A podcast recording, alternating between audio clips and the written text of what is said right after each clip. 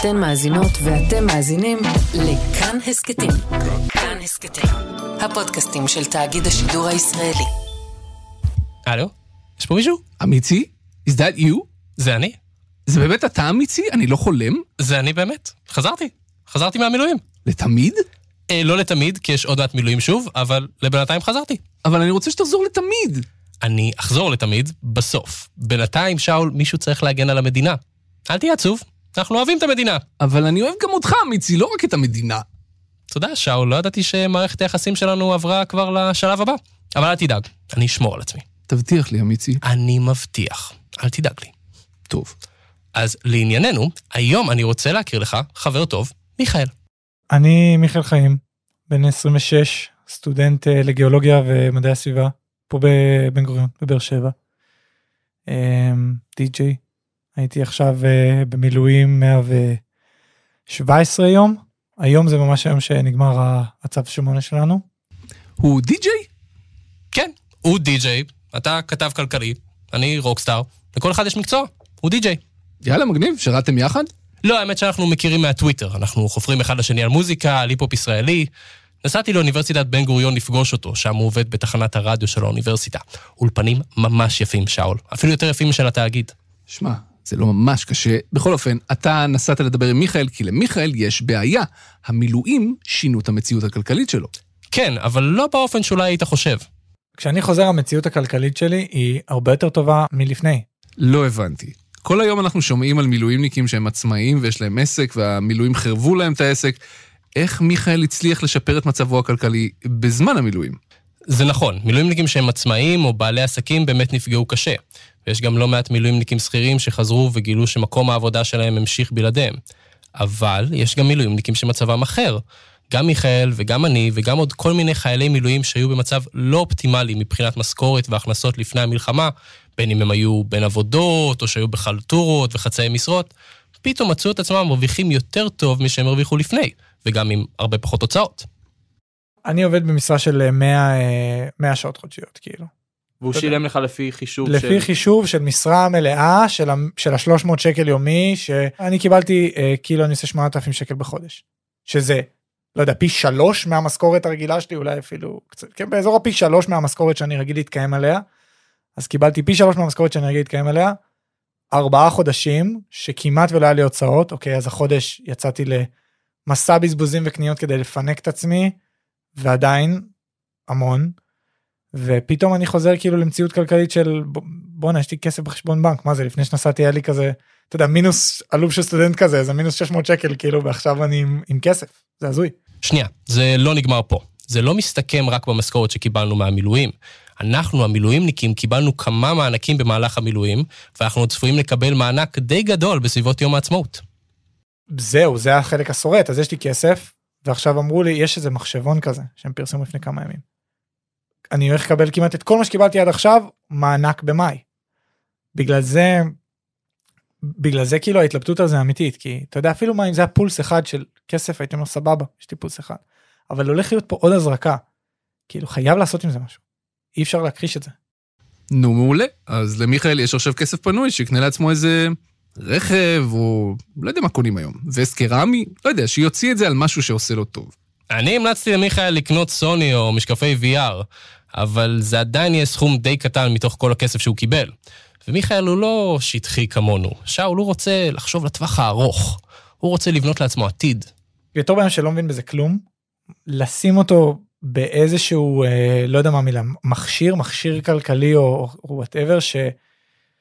שהכסף הזה לא סתם יישב, שיהיה איזשהו חיסכון, שאני יכול לסמוך עליו שאני יודע שהוא שם שאולי יצטבר במהלך השנים אני יכול להגיע בחיסכון לכמעט 30 אלף שקל אני יכול לסגור בשתי הזרקות. כן.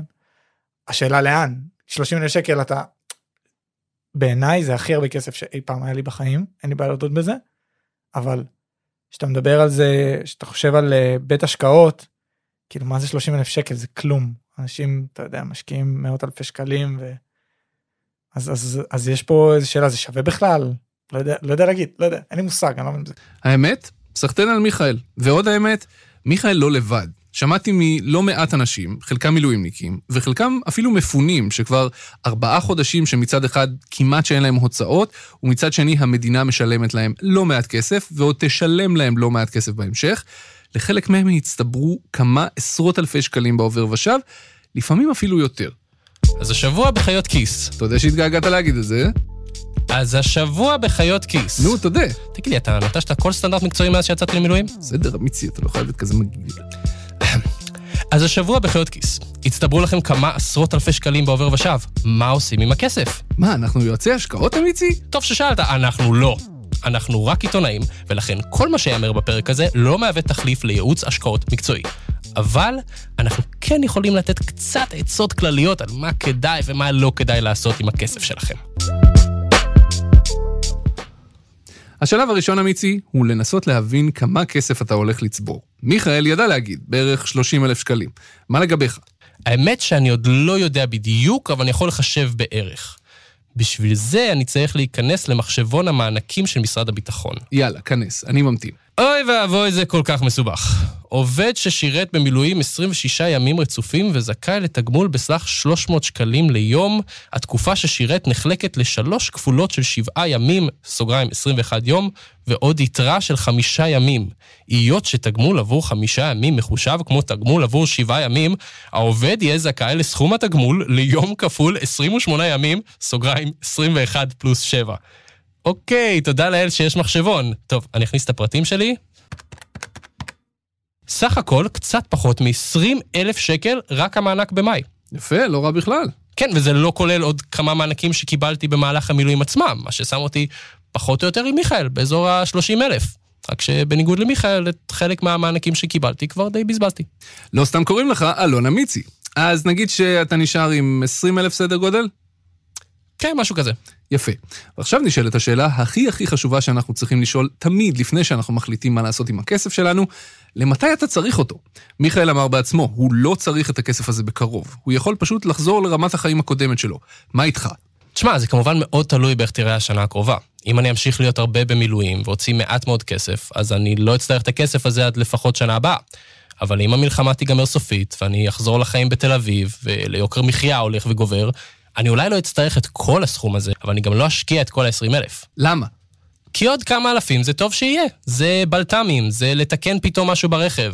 אולי אני גם ארצה לעשות איזה חופשה קטנה כשכל זה ייגמר.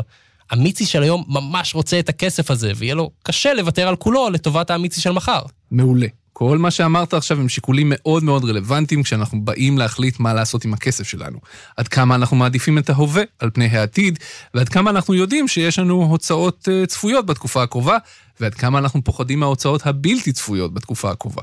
הזכרנו קודם שחלק מהמפונים מוצאים את עצמם עכשיו עם לא מעט כסף בעו"ש, אבל ייתכן מאוד שהם יצטרכו חלק גדול מהכסף הזה כשהם יחזרו הביתה, מתי שזה לא יהיה, או אם הם יחליטו לשכור דירה במקום אחר, עד שהמדינה תחליט מה לעשות איתם. וזה אומר שאולי הם יצטרכו לקנות כסף לרהיטים, או להוציא על עלויות מעבר. בקיצור, הכסף שאתה רוצה לשמור בצד להוצאות בלתי צפויות הוא מאוד מאוד חשוב. בשביל שלא תבזבז אותו בטעות, אתה יכול לסגור אותו בפיקדון בבנק, אבל אז זה אומר שאתה לא צריך להסתפק בריבית שהבנק מציע, אלא שאתה צריך להתמקח עם הבנק ולבקש ריבית גבוהה יותר. או שלחילופין, אתה יכול פשוט לקנות עם הכסף הזה קרן כספית. או, הקרן הכספית נשמע טוב. תן לי עוד מהקרן הכספית הזו. רגע, מה זה בעצם? קרן כספית זו בעצם כמו קבוצת רכישה של פקדונות. כשאתה מחליט לסגור סכום קטן של כסף בפיקדון בבנק, אז הבנק מסתכל עליך ואומר לעצמו, זה כולה אלון אמיצי, ואז הוא מציע לך ריבית לא משהו, נגיד שלושה אחוזים, שזה לא מדהים כשאנחנו בתקופה של אינפלציה ששוחקת עוד את ערך הכסף. אבל, אם תיתן את הכסף שלך לקרן כספית, ועוד אנשים יעשו את זה, ממש הרבה אנשים, אז בקרן הכספית יצטבר סכום די גדול של כסף. ואז, כשהקרן תלך אל הבנק ותבקש לדעת מה הריבית שהוא מציע לה על כל הסכום לפיקדון, אז הבנק יציע ריבית הרבה יותר טובה, שתהיה קרובה מאוד לריבית בנק ישראל, שזה כבר nice. אה, זה באמת nice הקרן הכספית הזו. אז אה, איך אני קונה את זה? כלומר, אני עושה את זה דרך איזושהי חברת השקעה או משהו, או שאני פשוט כותב סטורי, היי, אחים שלי, מי רוצה להיכנס איתי קרן כספית? דברו איתי ב-DM, נפתח קבוצת וואטסאפ. א', אחי זה רעיון של מיליון דולר, אחי. וב', אתה פשוט נכנס לאפליקציה שדרכה אתה משקיע בבורסה. אה, כן, האפליקציה שדרכה אני משקיע בבורסה. נכון. אה, תוכל להזכיר לי עם איזה אפליקציה אני משקיע את כל התיק העצום מניות שלי? זו יכולה להיות אפליקציית מסחר של אחד מבתי השקעות שמציעים כזו, והאמת שזו יכולה להיות פשוט האפליקציה של הבנק. כי בניגוד למניות וקרנות נאמנות וכאלה, כשאתה קונה קרן כספית, אין עמלות. אין עמלת קנייה, אין עמלת מכירה, אין עמלת דמי נשמרת, שזה שם אחר לדמי ניהול. פשוט אין. ולכן את זה אפשר לעשות דרך הבנק. וואלה, טוב, את האפליקציה של הבנק אני כבר מכיר, אני נכנס לשם פעם בחודש כדי לבכות.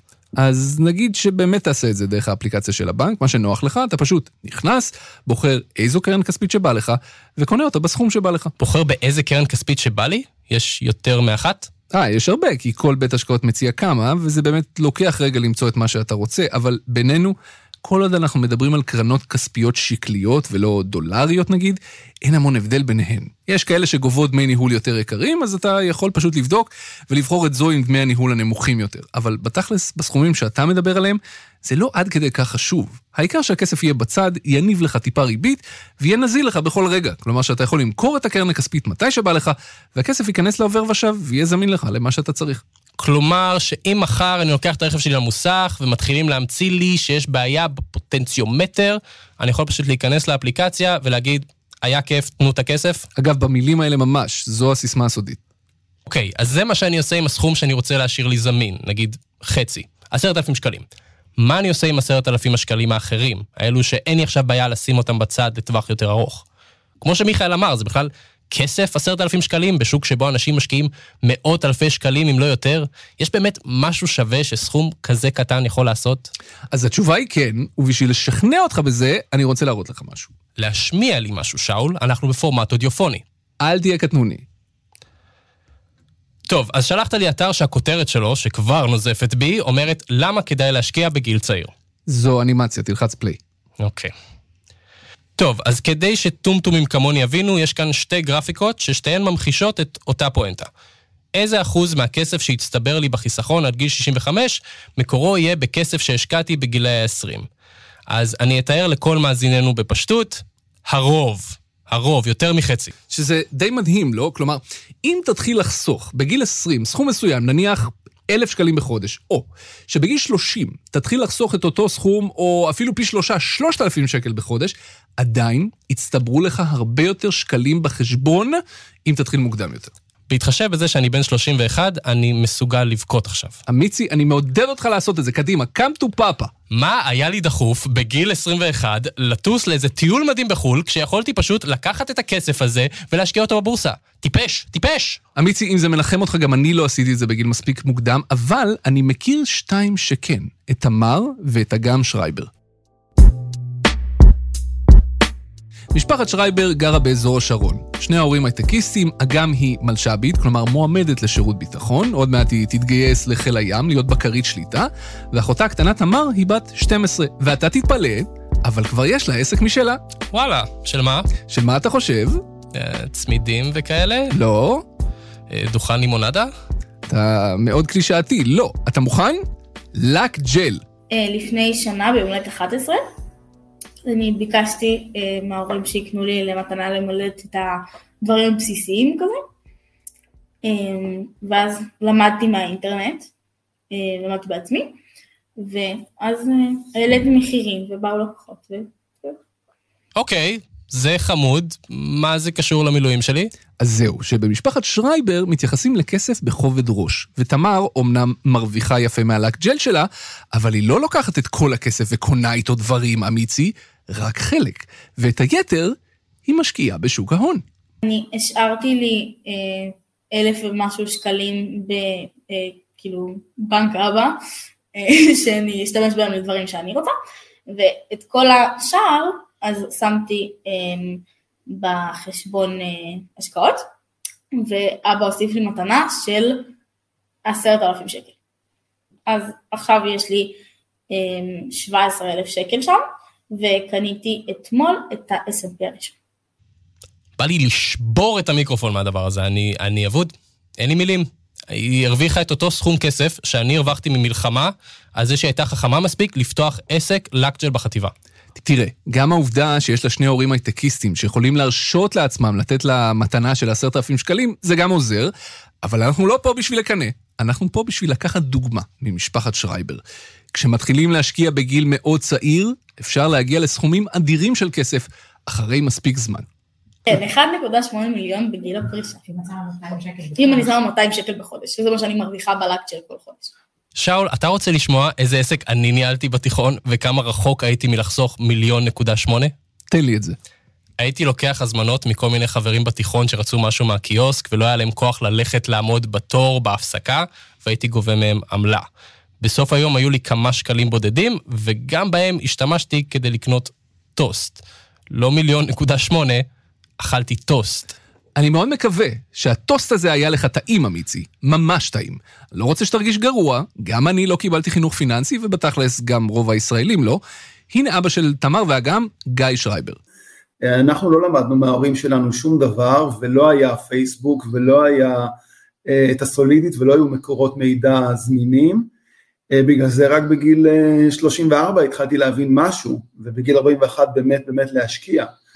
גיא שרייבר החליט לתת לבנות שלו את החינוך הפיננסי שהוא עצמו לא קיבל, ובעיניי זה מדהים. כניסה מבוקרת ומודרכת לבורסה בגיל צעיר, תחשוף אותן לכל הצדדים של עולם ההשקעות. גם לדברים היותר טובים, כלומר שהכסף שלהן יכול לעשות לא מעט כסף מעצמו, וגם לדברים הפחות טובים, שלפעמים הן ינסו לעשות קיצורי דרך, ואז הן תפסידנה כסף. ככל שהן ילמדו את זה בגיל צעיר יותר, כך הן יוכלו ללמוד שיעור מאוד מאוד חשוב, כשאין להן עדיין יותר מדי כסף לאבד. אז עדיף שהיית לומד את זה בגיל 12 אמיצי, אבל בתכלס, גם בגיל שלך, 31, זה עדיין גיל מספיק צעיר בשביל להתחיל להשקיע בשוק ההון. ואם תתמיד, אתה אולי לא תגיע לסכומים שתמר תגיע אליהם, כי יש לפור של 20 שנה עליך, אבל עדיין, אתה תוכל לעשות לא מעט. אני לא מבין, אתה אומר לי לפתוח עסק ללקג'ל? למה לא? אתה לא בטוח בגבריות שלך? אני אשקול את העניין.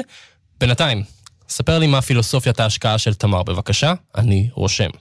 תמר וגם אחותה אגם עושות משהו מאוד פשוט. הן לוקחות את הסכומים שיש להן להשקיע, וזה לא משנה אם זה 200 שקלים בחודש או 10,000 שקלים בבום אחד, ופשוט קונות איתן סנופי.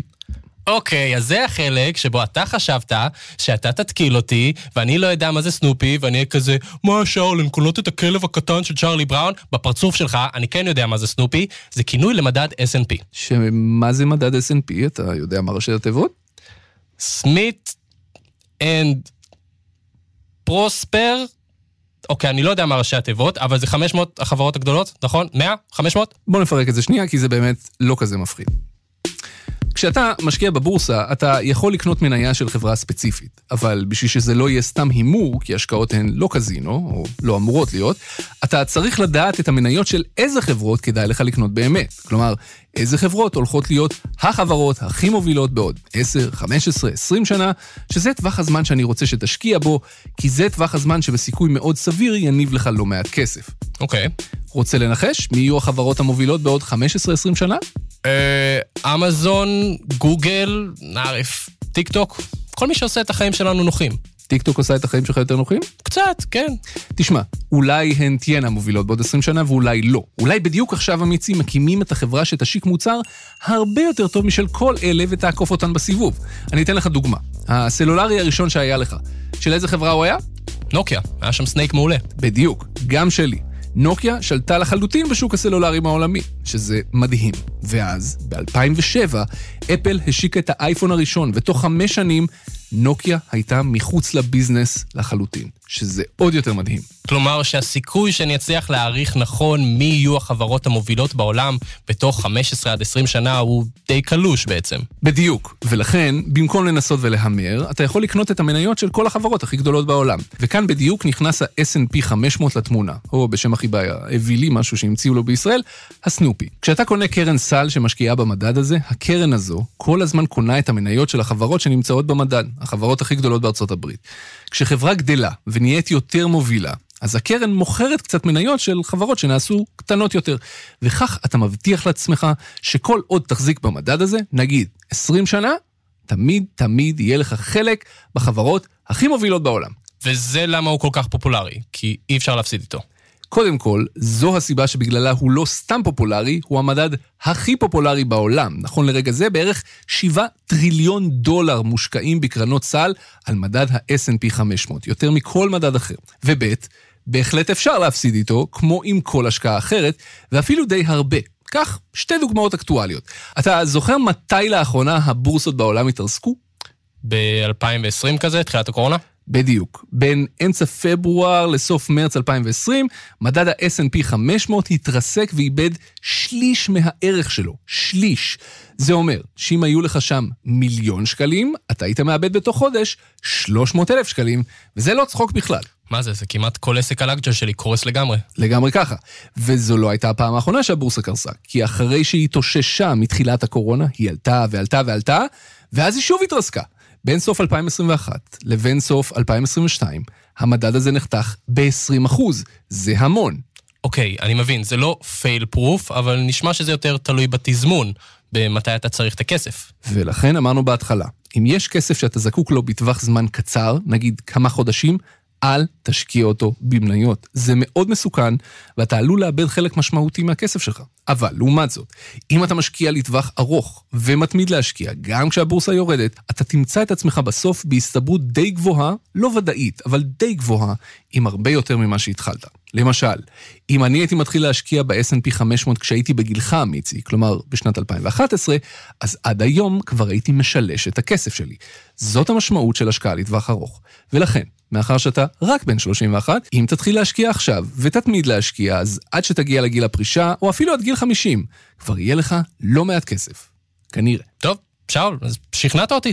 אני הולך לקחת את עשרת אלפים השקלים הדנדשים שלי, שיגיעו בחודש מאי, אור אלס משרד הביטחון, שיגיעו בחודש מאי, ואני הולך לנעול אותם במשהו כזה טוב, כמו שאמרת, בסנופי כזה.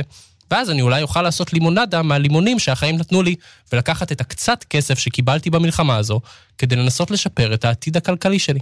אוי ואבוי לך, אמיצי. מה? מה עשיתי? אני לא יכול להמליץ לך לשים את הכסף שלך על מדד מסוים, ואתה לא צריך לקבל את ההחלטות האלה סתם ככה כי שמעת על זה בפודקאסט. אנחנו רק עיתונאים, וזה לא מהווה תחליף לייעוץ השקעות מקצועי. אז מה, מה עושים, שאול? מה עושים עם כל הכסף? אני אומר לך, אני אקנה שטויות אם זה יישאר אצלי, אני אקנה טוסט. אמיצי, זו הנקודה שבה אני רוצה לגלות לך את הסוד שהחבאתי ממך עד עכשיו, כי רציתי שתבוא איתי למסע הזה, והוא שאנחנו עוד לא בסופו. אתה עוד לא גילית מה לעשות עם הכסף וזהו, אתה בעצם בשלב הראשון של תהליך שבסופו אתה תצליח לעשות דברים עם הכסף שלך, ולא רק עם המענק הזה שעכשיו אתה מקבל במילואים, אלא גם עם המענק הבא, או עם איזה צ'ק בונוס שתקבל בעתיד. התחילו לחלק בונוסים בתאגיד? לא. אה. ואגב, זה לא חייב להיות סכום חד פעמי. אתה יכול להתחיל להשקיע באופן קבוע, חלק קטן מההכנסות שלך כל חודש. אבל זה לא הולך להיות כל כך קל כמו לשמוע המלצה בפודקאסט ואז לשים על זה את כל הכסף. זה לא עובד ככה. אנחנו לא השרלטנים האלה מהטיקטוק. אוקיי, אז, אז מה זה כולל? ובכן. בשביל להבין, אמיצי, איפה אתה רוצה להשקיע את הכסף שלך, אתה חייב לעשות קצת שיעורי בית. אין ברירה, אי אפשר להתחמק מזה, עם כל כמה שאתה לא אוהב שיעורי בית. אתה צריך לקרוא קצת. איזה מדדים קיימים, מה היתרונות והחסרונות של כל מדד, מה מדד הסיכון שלהם, דברים כאלה. וואלה, שאול, אני אהיה איתך אמיתי, זה נשמע סופר משעמם, וזה משהו שאין לי כוח לעשות. אמיצי, האם אתה רוצה לאכול טוסט כל החיים שלך? אוף, לא. אה, איפה אני מוציא את כל המידע הזה? וכמה זמן זה ייקח לי? אני צריך כזה כל בוקר, כמו אבא שלי, לפתוח עיתון ולראות כל מיני גרפים של מניות? ממש לא, ואני מבטיח לך שזה גם לא יותר מדי מסובך. אם הצלחת ללמוד ערבית, ועוד בגיל די מתקדם, זה יותר פשוט מזה. אתה פשוט צריך להשקיע ערב או שניים, גג שלושה, ובגדול זהו, מבטיח לך. יש באינטרנט לא מעט מקורות מידע טובים בעניין הזה. באתר של חתול פיננסי נגיד, יש לא מעט מדריכים טובים למשקיעים מתחילים, וגם באתר של הסולידית, ויש עוד כמה, אבל שני אלה אני ממליץ באופן אישי. אז ללמוד בערך אותו זמן שהייתי לומד לבוחן אמצע באוניברסיטה, ואז יש אותי לנצח, או שאני צריך כל הזמן לעקוב אחרי ביצועים של מדדים וחברות. כלומר, זה חד פעמי ההשקעה הלימודית הזו, או שאני צריך עכשיו להיות כזה stock bro ולהקדיש את החיים שלי לדבר הזה. שמע, אני לא יודע מה עושה לך את זה בחיים, אבל לדעתי, אחרי שתיכנס לזה קצת ותשקיע, זה גם יתחיל לעניין אותך יותר. זה מה שקרה לאגם ולתמר שרייבר. יותר מזה, אגם אפילו סיפרה לי שמרוב שהיא דיברה על זה עם חברות שלה, גם אחת מהן הצליחה להיכנס לזה ושכנעה את ההורים שלה, שזה די מגניב. ושמע, בתקופות טובות, כשההשקעה שלך תניב פירות, אתה תהיה מרוצה מעצמך ואתה תרצה עוד, כי זה כסף שעושה כסף מעצמו בלי שאתה צריך לעבוד. ובתקופות שבהן ההשקעה שלך תחתך, אתה תזיע ולא תישן בלילה. אבל גם זה בסדר, כי ככה תלמד על בשרך מה מידת הסיכון שאתה מוכן לקחת באמת, ולא רק בתיאוריה. יותר כסף, יותר דאגות. אני כבר שמעתי את זה בעבר, ואני מוכן לזה. אנחנו נגלה כשזה יקרה. בינתיים, לך תקרא ותחליט איפה להשקיע, ושתדע מראש, הכי חשוב זה לקבל החלטה. כי אני כבר עברתי את התהליך הזה שעשינו עכשיו עם כל מיני אנשים שקרובים אליי, והם התלבטו והתלבטו והתלבטו מאה שנה ופספסו הזדמנויות. עדיף לא לקחת את הזמן יותר מדי, אלא לקרוא, ללמוד ולהחליט. פשוט ללכת על זה. בסכומים קטנים, גם אם תפסיד, זה לא יהיה כל כך נורא. עדיף להתחיל ולתקן תוך כדי כל מיני טעויות שעשית. בכל אופן, זו דעתי. מעולה. אז בוא רק רגע נסכם שאני אבין אם אני הבנתי את השיעורים שלך ושל השרייבריות. אני לוקח את הכסף שאני רוצה לשים בצד. לוקח איזה ערב פנוי פה ושם, קורא בלוגים כספיים על מדדים וקרנות, מקבל החלטה, שזה חשוב, לקבל החלטה.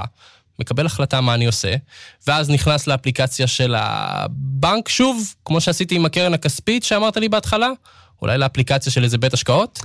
אז זהו, תשמע, בשביל לקנות קרן כספית, את זה אתה יכול לעשות דרך הבנק, כי לא יהיו לך על זה עמלות. אבל, אם אתה תרצה לקנות קרנות צה"ל על מדדים מסוימים, או מניות ספציפיות, אז אתה תגלה שאתה משלם המון המון עמלות. ואני בעד שאתה תתמקח על העמלות האלה. אבל האמת היא, שאם אתה רק בתחילת דרכך ואתה בא להשקיע דרך הבנק סכומים די קטנים, אז סביר להניח שהם ישחטו אותך בעמלות ולא יזוזו לכיוונך, כי אתה פשוט לא מעניין אותם יותר מדי. אז מה עושים? יש לך אפשרויות אחרות. האפשרות הכי קלה היא לבחור את אחד מארבעת בתי השקעות שמציעים אפליקציות מסחר ולהשקיע דרכם. כולם מפרסמים אגב באינטרנט מה העמלות שלהם, ואפשר גם למצוא באינטרנט כל מיני משפיעני רשת שייתנו לך קוד קופון שאפילו ייטיב את העמלות האלה, ולמשל ייתן לך פטור מדמי טיפול חודשיים למשך שנתיים. דברים כאלה. פשוט חפש באחת הקבוצות הפיננסיות החביבות עליך בפייסבוק. אתה מוסיף לי דברים לעשות, שאול. אני נכנסתי לאיזו מחשבה שאני יכול להיות פה פסיבי. פסיבי, שאול. אני הכי בעד שתהיה פסיבי, וכן, חלק מהמאזינים שלנו צוחקים עכשיו, אבל בשביל להיות פסיבי, לפעמים אתה צריך להיות אקטיבי. גם עכשיו הם צוחקים.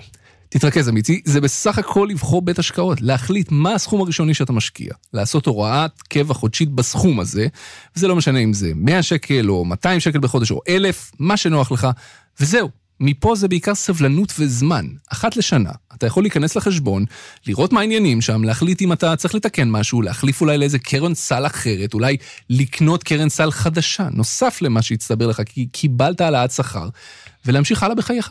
עם איך שאני מכיר את עצמי, יש מצב שאני לא אבדוק שם מה העניינים במשך הרבה זמן, אבל היי, כפי שאתה אמרת, זה לא כזה דחוף לעשות כל הזמן שינויים שם. להפך, כמה שפחות יותר טוב. זה החלק של הפסיבי. רק שים לב, לא להשקיע סכום שיותר גדול ממה שאתה מוכן לאבד.